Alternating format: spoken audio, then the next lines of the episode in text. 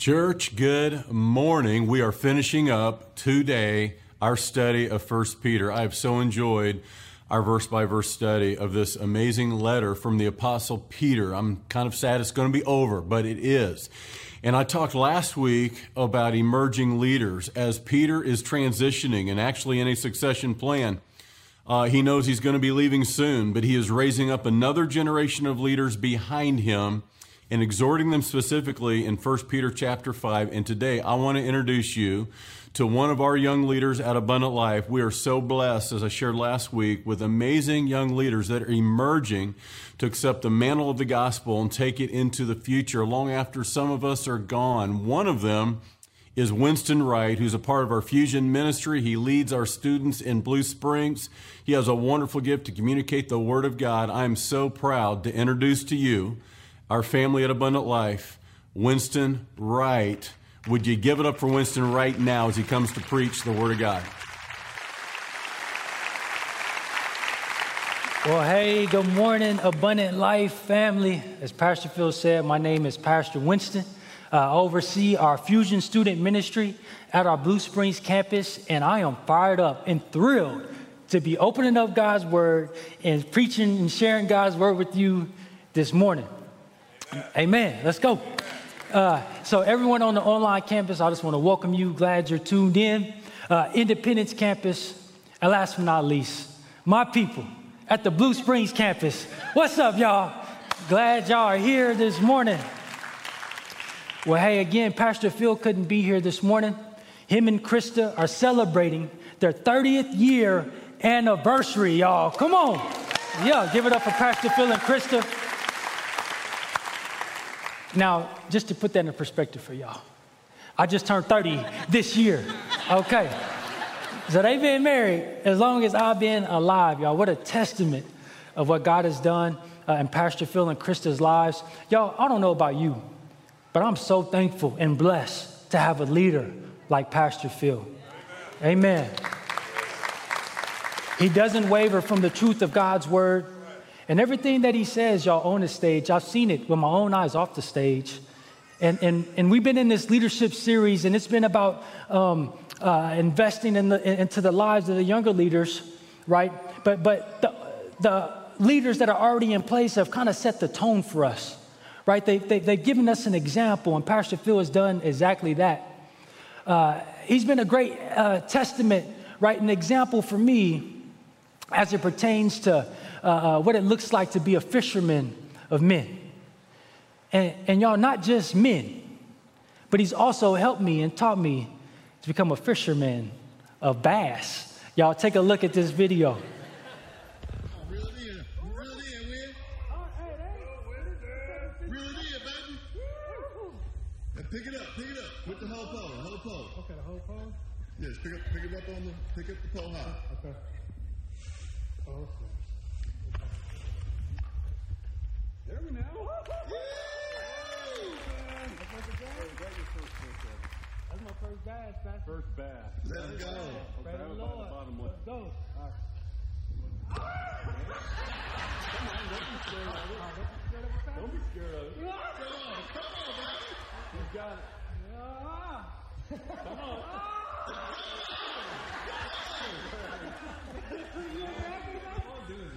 Yes, he will. Yes, he will. Nah, he's gonna, it's gonna be all right. He been suffocating for a whole minute. That's why you ain't a cat there. He been suffocating for a whole minute.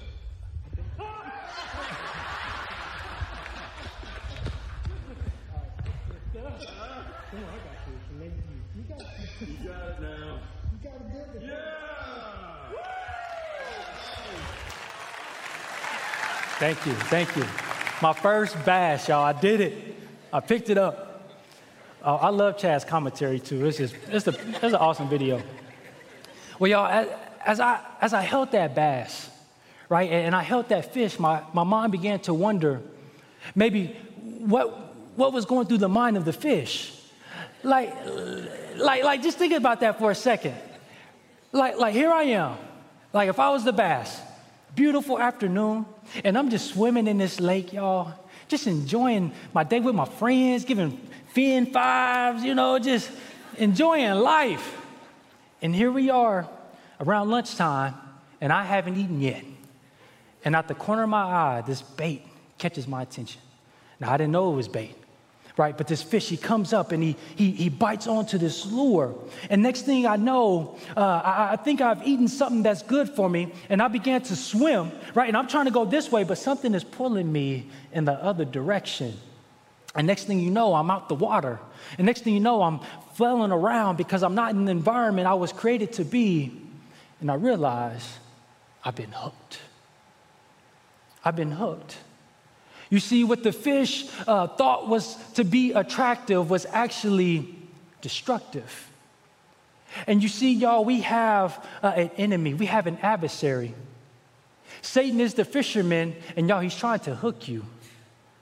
He's trying to bait you. And some of you, even right now, maybe have hooks in your mouth, in your lip, but you continue to go after the same bait. I have some examples here. Some of you in here may have taken the bait of materialism, and now you've been hooked by debt. You may have taken the bait of lust, and now you're hooked by pornography or hooked by divorce. You see, some of you have taken the bait of self preservation, especially in today's times, and now you're hooked by fear. And I'm gonna be honest and transparent. If I was to let you know what season or, or what bait I have taken this past season, it's wanting more, right? We live in America. I, I want more. Like enough isn't enough. So I've been hooked by discontentment. Satan is the fisherman church and he's coming for us all. My question for you today are you, are you hooked by him? Have you taken Satan's bait? Peter is writing to the church so they can overcome this adversary. First, Peter has given us a master class of humility. And we have been in this section on leadership, and now he's wrap, wrapping up his letter. So I want to leave you with three points, y'all. It's be alert, resist, and entrust. So if you have a copy of God's word, turn with me to 1 Peter chapter 5, starting in verse 8. And we read, Be sober, be vigilant, because your adversary, the devil, walks about like a roaring lion, seeking whom he may devour. And I love this, right? Because Peter's trying to help the church understand how they can ready themselves. He, he's trying to let the church know right off the bat hey, you have an adversary, so you need to be alert, church. Because you have an adversary, and, and, and Peter would call him a lion, seeking someone to devour. So let's break this down for a second. First off, he says, Be sober. Be sober. This word sober is to be uh, um, clear headed, right? It, it, it's to have, uh, to not be under the influence of anything. And, and oftentimes when we hear this word sober, we, we think of alcohol.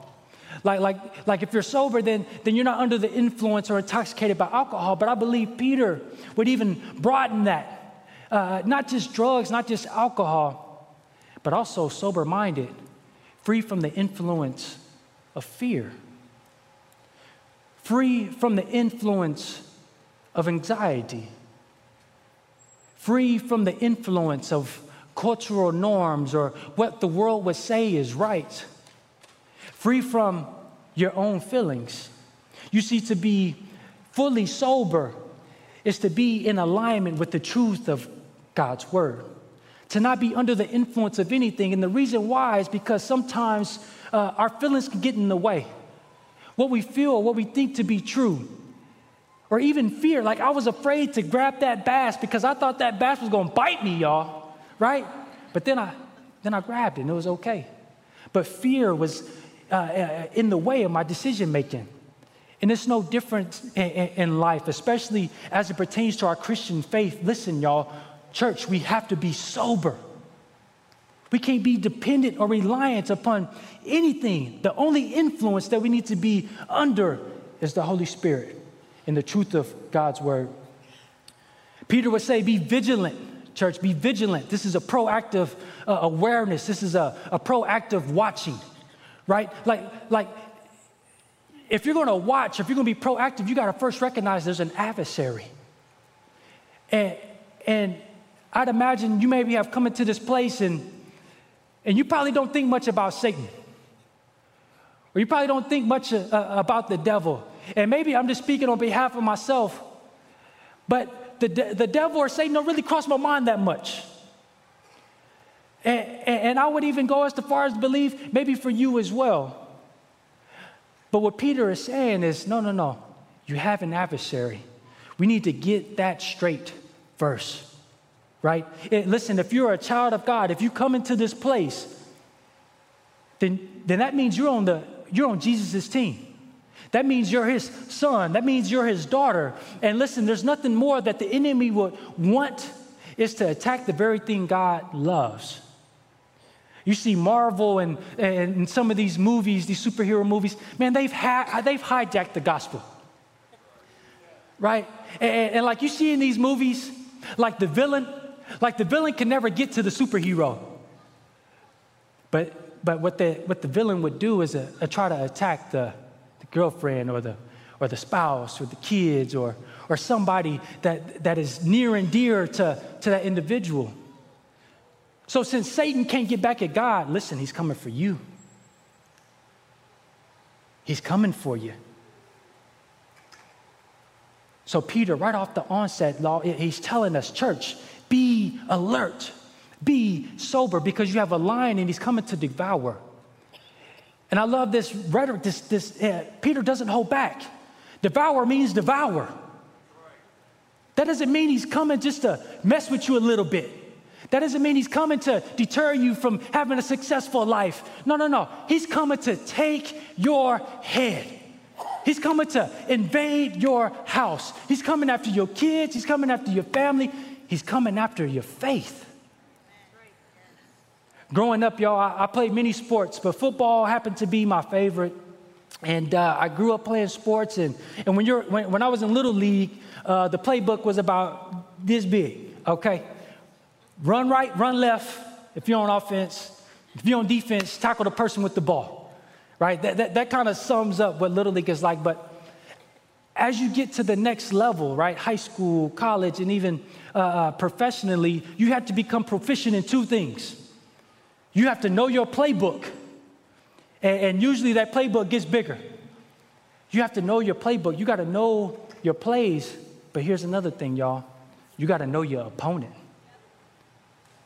And every week, our coaching staff would give us a scouting report. And they would give us every bit of information they could find on our opponent. Why? Because we were trying to win.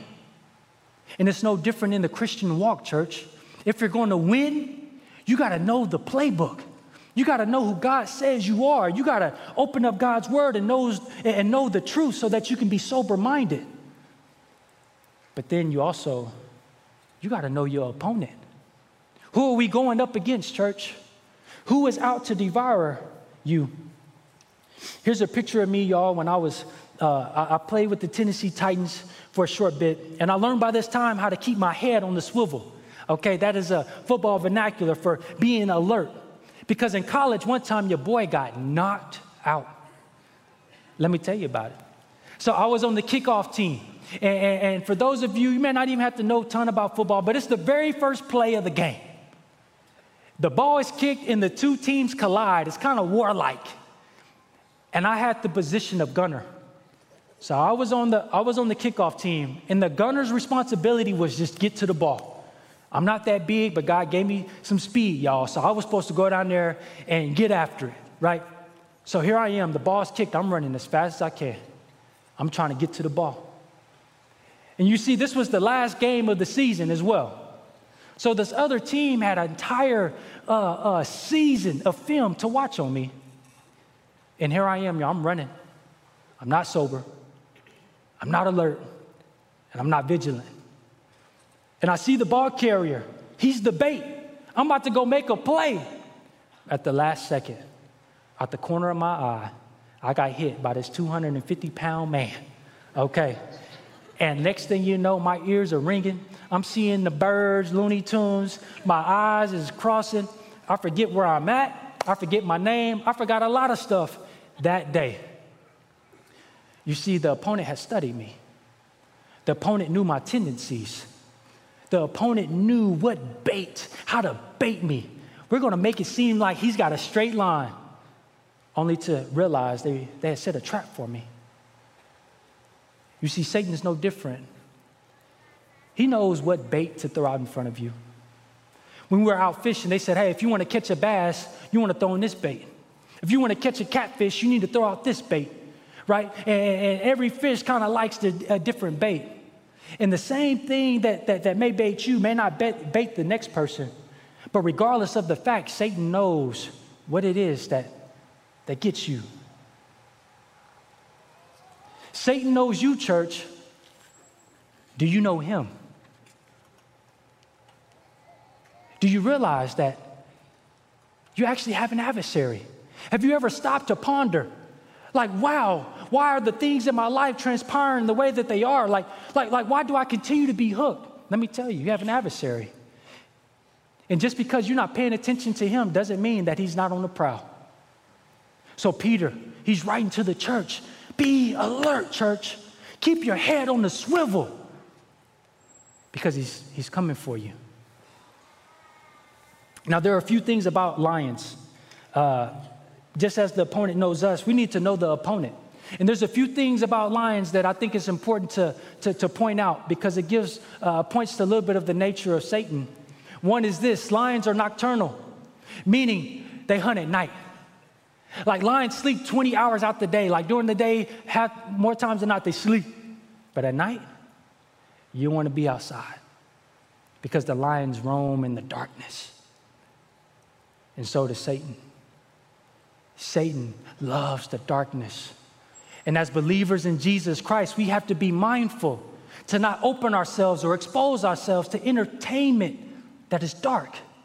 We need to be mindful and, and not expose ourselves to music or, or, or things that eh, where God is not in it, where it's dark. Because that's where the lion likes to hunt. And as believers in Jesus Christ, there's dark places, dark environments that we shouldn't go to. Like as a believer, your feet should not walk to.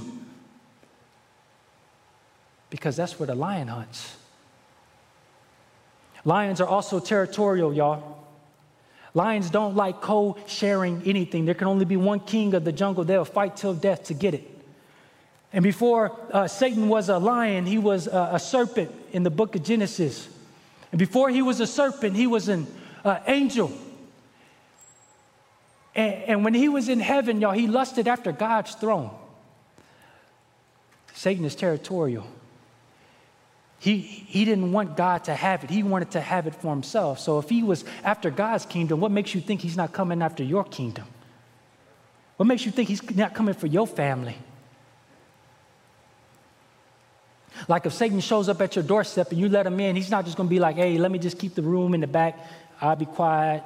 You know, you go ahead, do your thing. I'm just going to stay down here. No, no, no. Satan don't operate like that. The lion's coming for it all.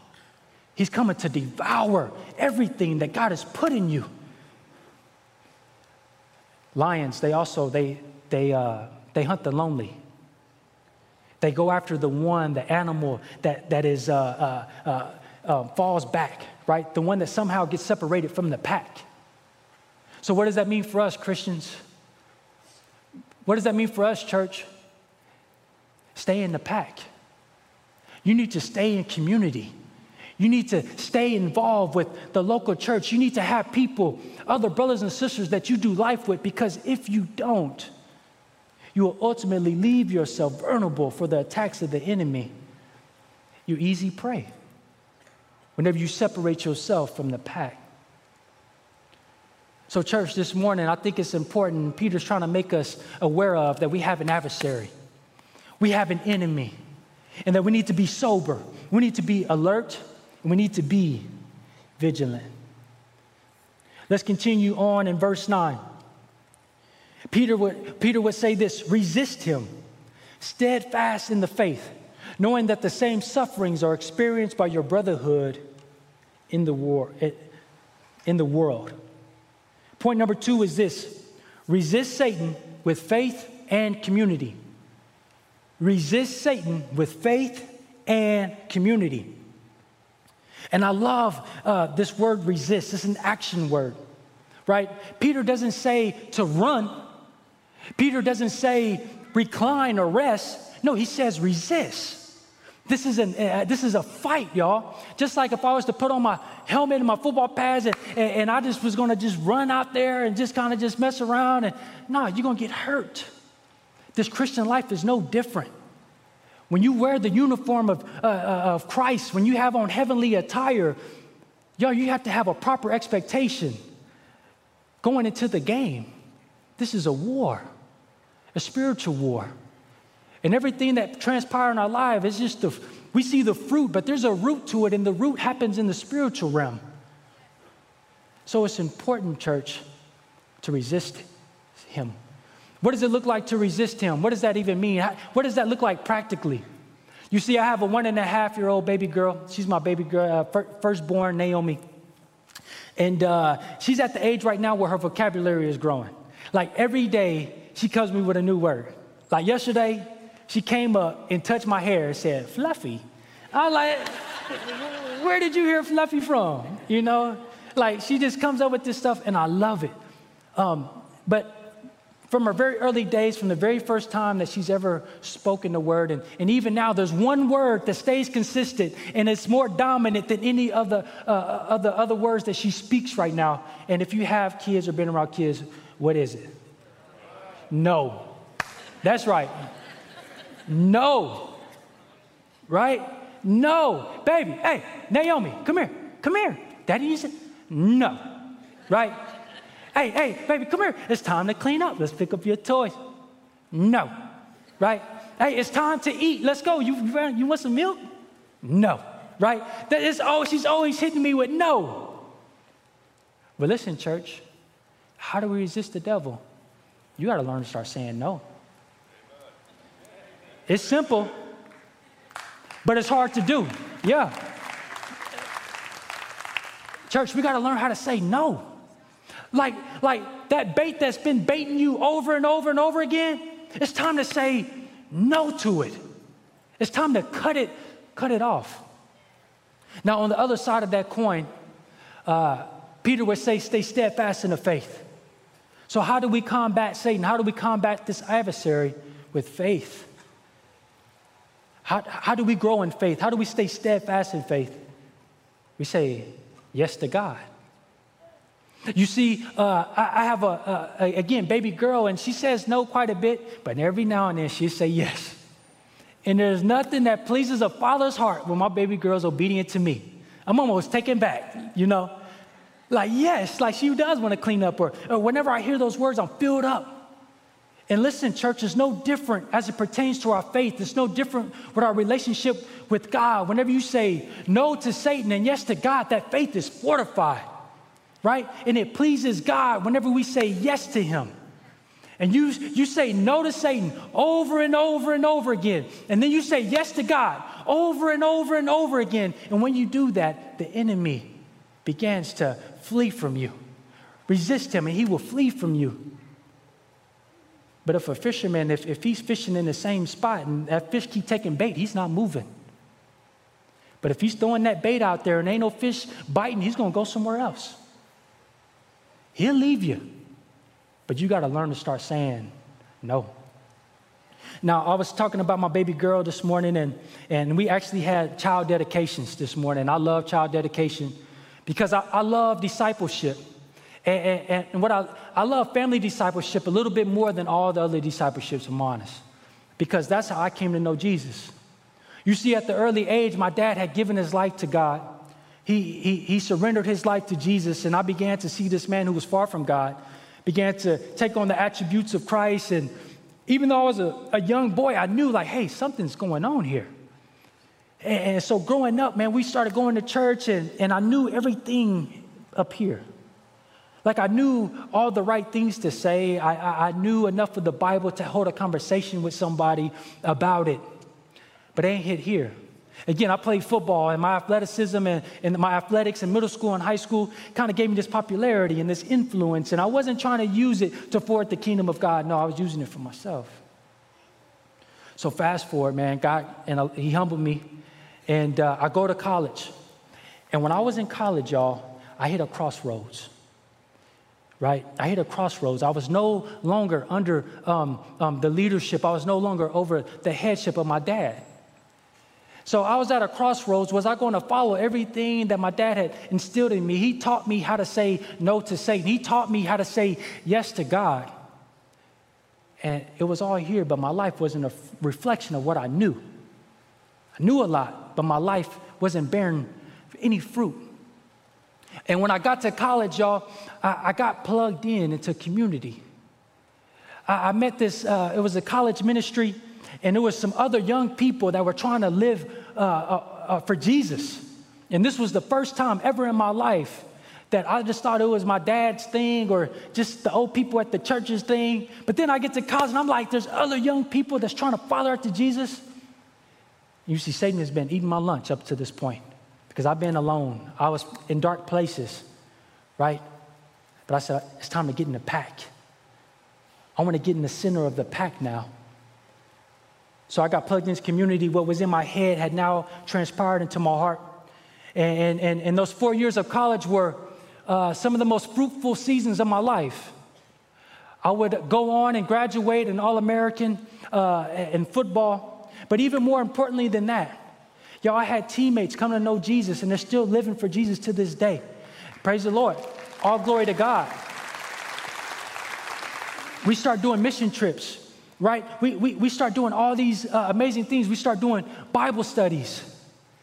And, and, then I found myself, after I graduated, I went to play with the Tennessee Titans, as you guys saw, and then I went and, and I went up to Canada. I played in the CFL, Canadian Football League.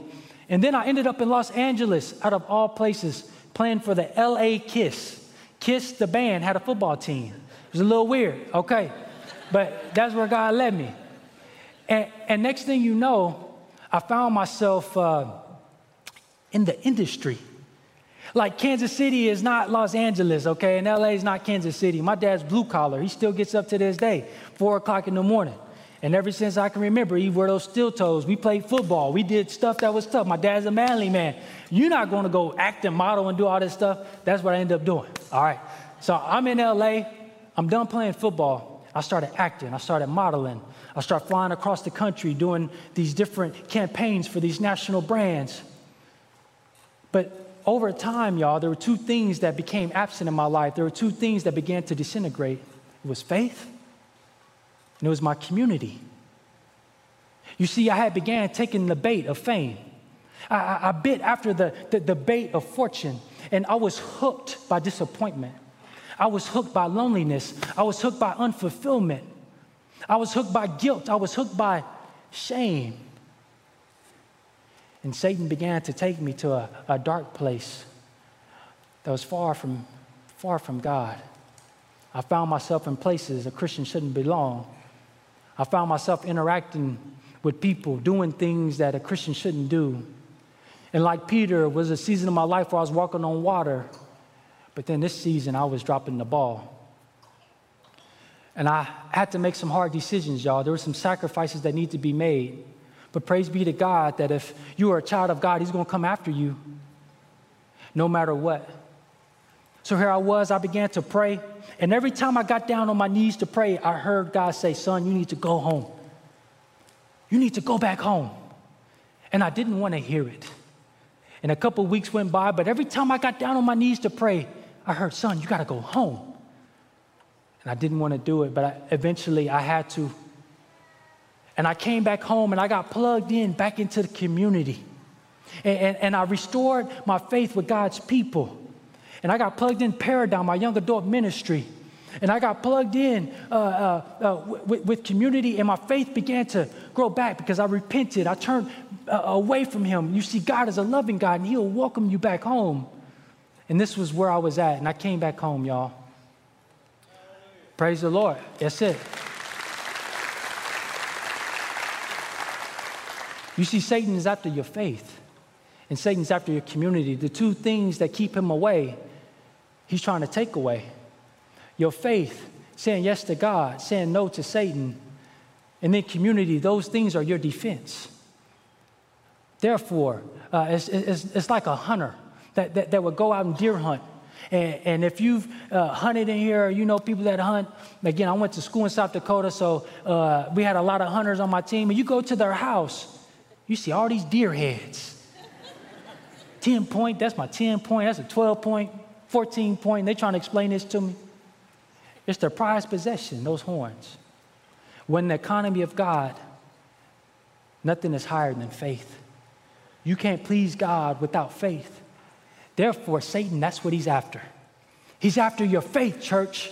He wants you to doubt who God is. He wants you to doubt the truth of who, uh, uh the truth of God's word, so that he can hang your faith on his wall. And my faith was on Satan's wall at one point in time, but I had to get it back. Is your faith on Satan's wall this morning? Today could be the day that you get it back by simply saying no to Him and saying yes to God. Now, uh, uh, let's continue on, y'all, in the text, starting in, in, in verse um, 10. It reads, But may the God of all grace, who called us to his eternal glory by Christ Jesus, after you, after you have suffered a while, perfect, establish, strengthen, and settle you. To him be the glory and the dominion forever and ever. Amen. Point number three is this entrust yourself to God's plan. Entrust yourself to God's plan. You see, the Christian walk isn't easy. It doesn't promise us a life of prosperity. But what it does promise is that everything that is wrong, everything that we go through here on this side of heaven, it has a purpose. Your pain has a purpose, and that is to ultimately make us like Him. It is to make us like Jesus.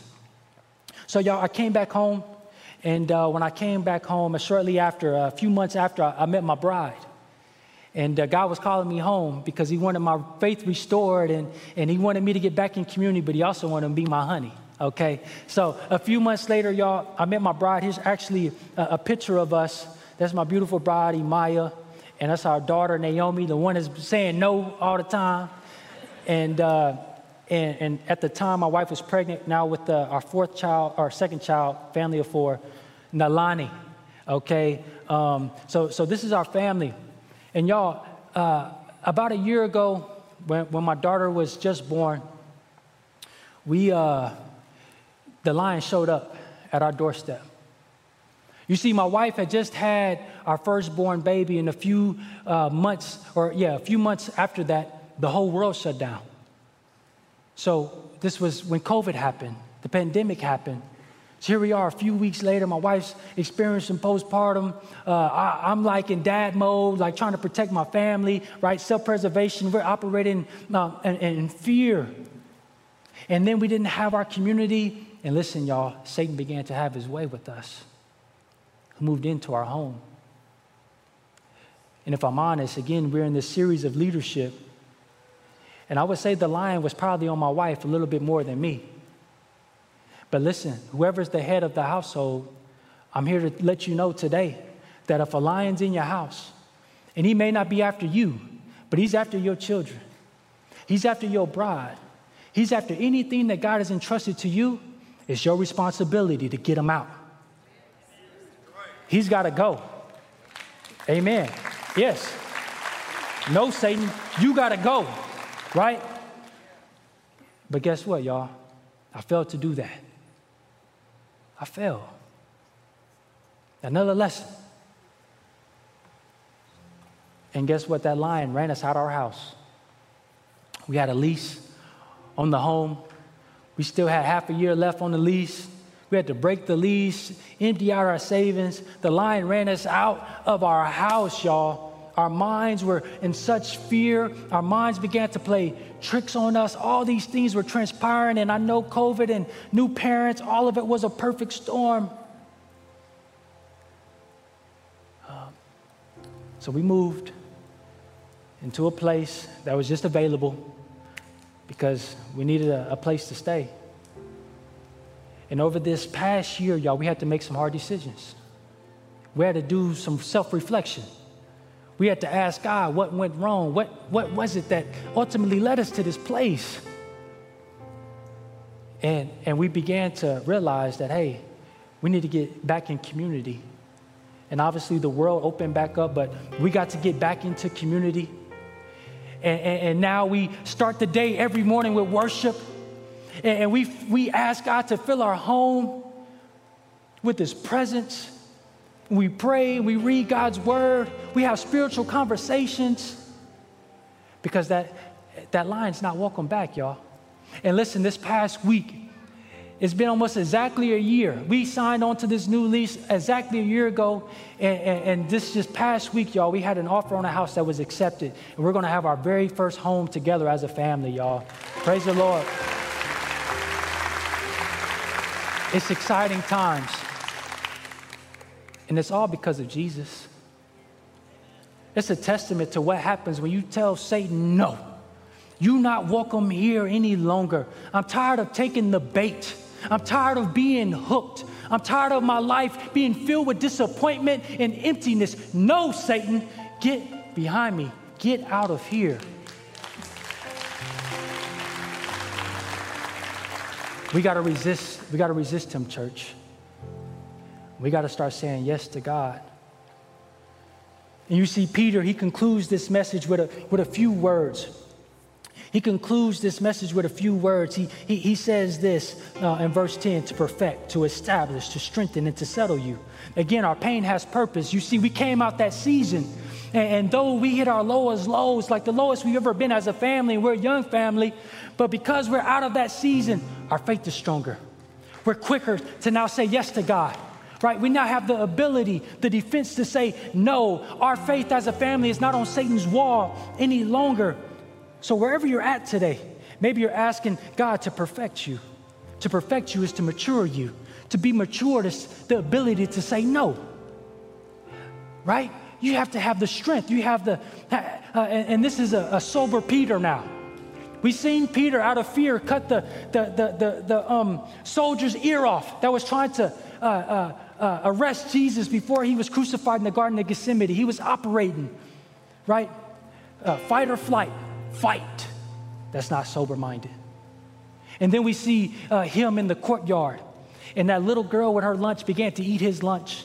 And, and, and she accused him of knowing Jesus, and he denied him. Fear set in. Peter wasn't sober minded, he was filled with his feelings, his opinion. But we know at the end of his life, he was now mature. We know because he was crucified upside down. You see, Peter was martyred for his faith. And when they asked him, when they told him to be crucified upright, he said, No, no, no, I don't want to be crucified like my Savior, like Jesus. Hang me upside down. That brother was mature. Maybe you come in here and you realize, if you're honest, you need to get mature you would ask God to perfect your faith. Maybe you're in here and you're asking God to establish you. This is to turn resolutely in a certain direction. Like here I was as a high schooler and as a middle schooler, I was going the wrong way. We all know right from wrong. We know if you've been coming to church for any amount of time what to do, and it may be in your head, but maybe it's time for God to establish what you know in your heart. Maybe some of you need to be strengthened because, quite honestly, life has gotten lifey. I know it's been a tough season for all of us to some extent or another. Maybe you just need to be strengthened. That's okay. Maybe the lion's in your home. He's, he can, and, and, and, and, and he's devouring things in your life that God has entrusted to you. And you need the strength to get back and fight them. You need the strength to get back up and resist him. My prayer for you today is that God would strengthen you. And lastly, uh, uh, uh, Peter would say he would settle you, which is to be placed on a solid foundation. And maybe today is the day that you settle things with God. You see, God's word says, uh, Jesus would say, the man who builds his house on the rock uh, who abides uh, by the words in which uh, I share. If you obey me, then your house is being built on the rock. And when the storm comes, your house won't fall because your foundation is secure. Maybe your house is down right now. and it's fallen and things are in shambles, and before you be start rebuilding again, it's time to get things settled with God. It's time to make sure your foundation is on the truth of who God is and, and what He's done for you. Maybe it's time for you to surrender your life to Jesus. Maybe you've been on the fence. Maybe you've just been kind of playing around. You've just been on the bench, but it's time to get into the game, church, and surrender your life completely to Him. There's no in between. It's either your life is being devoured by Satan or you're in complete surrender to Jesus. You decide. And I love this. Peter puts an exclamation mark to his letter with this To him be the glory and the dominion forever and ever. Amen. Yeah. Amen. Praise the Lord. Church, guess what? We win. Church, we win. Jesus has come, and Peter is trying to point us back to him. You within yourself will not have the strength. You within yourself will not have the ability to be sober, to be vigilant, right? You, you won't have the power, but by the grace of God and what He's done, and, and Jesus coming to die for us and being raised to life for us, because of that act, we now have the strength to withstand, to resist the enemy. If you're in Christ, listen, church, the lion has a roar, but it ain't got no teeth. Listen, the, the lion may have a, a, a roar, but it's a lion on a leash because we have the victory. Amen. Glory to God. So here we are, church. Um, uh, it's football season. I'm a former football player, and I happen to love Jesus. Therefore, I, I, I've written a spoken word, and the spoken word is really uh, overlaps with this exclamation point that Peter puts on his letter is to point our attention back to Him and the victory that has been won for us. So I'm going to say it now.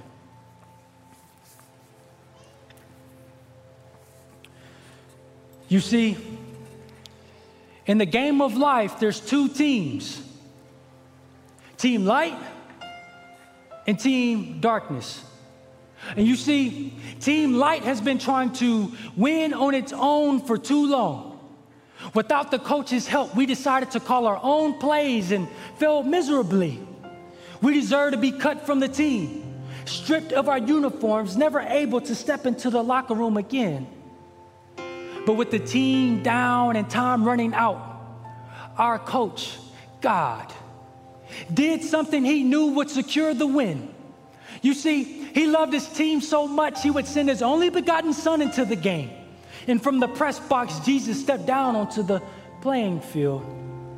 And from the playbook of his father's business, Jesus put together a winning drive. He took some hard hits, helped teammates off the ground, and he led by serving. You see, Jesus marched the ball all the way down the field, dodging all of Satan's attempts. With only a few seconds left on the clock, Coach God calls a timeout. And on the sideline, Jesus gives his final prep talk to his disciples. He even gets down on his knee and ties their cleats. Looking around, he sees that one is missing. Looking across the field, he spots Judas on the opponent's bench. He turns back around. Half the team was sleeping, the others had made their way to the bleachers. The father tells him what play to run. Jesus, sweating blood, asks, Is there any other play that will work? But the father and son knew that the game would come down to this.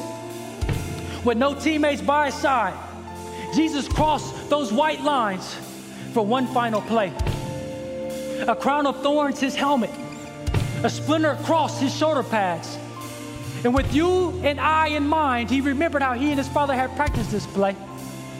All the forces of darkness and every sin that's ever been committed aligned on the other side of the line of scrimmage, yelling, trying to convince him that he can't score. He takes one final look at the press box to hopefully see his father, but he was not there. Jesus snapped the ball, going headfirst into the forces of darkness, taking on three nails, sacrificing his body. And with a loud cry, he would say, It is finished.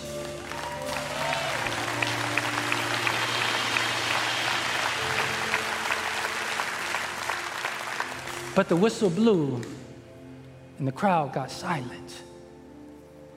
You see, Jesus had crossed the goal line. The only problem was he wasn't moving. You see, it came at the expense of his life.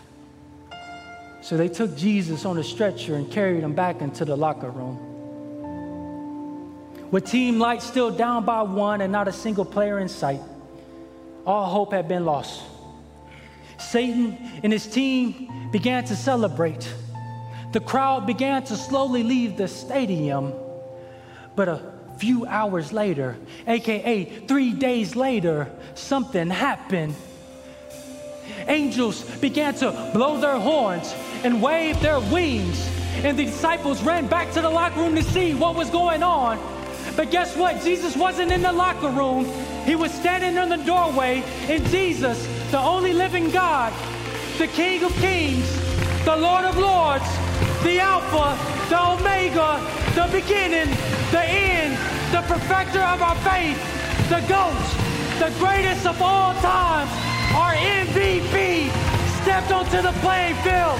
Touchdown! A play that will impact all eternity. A play called love. Let's go, church!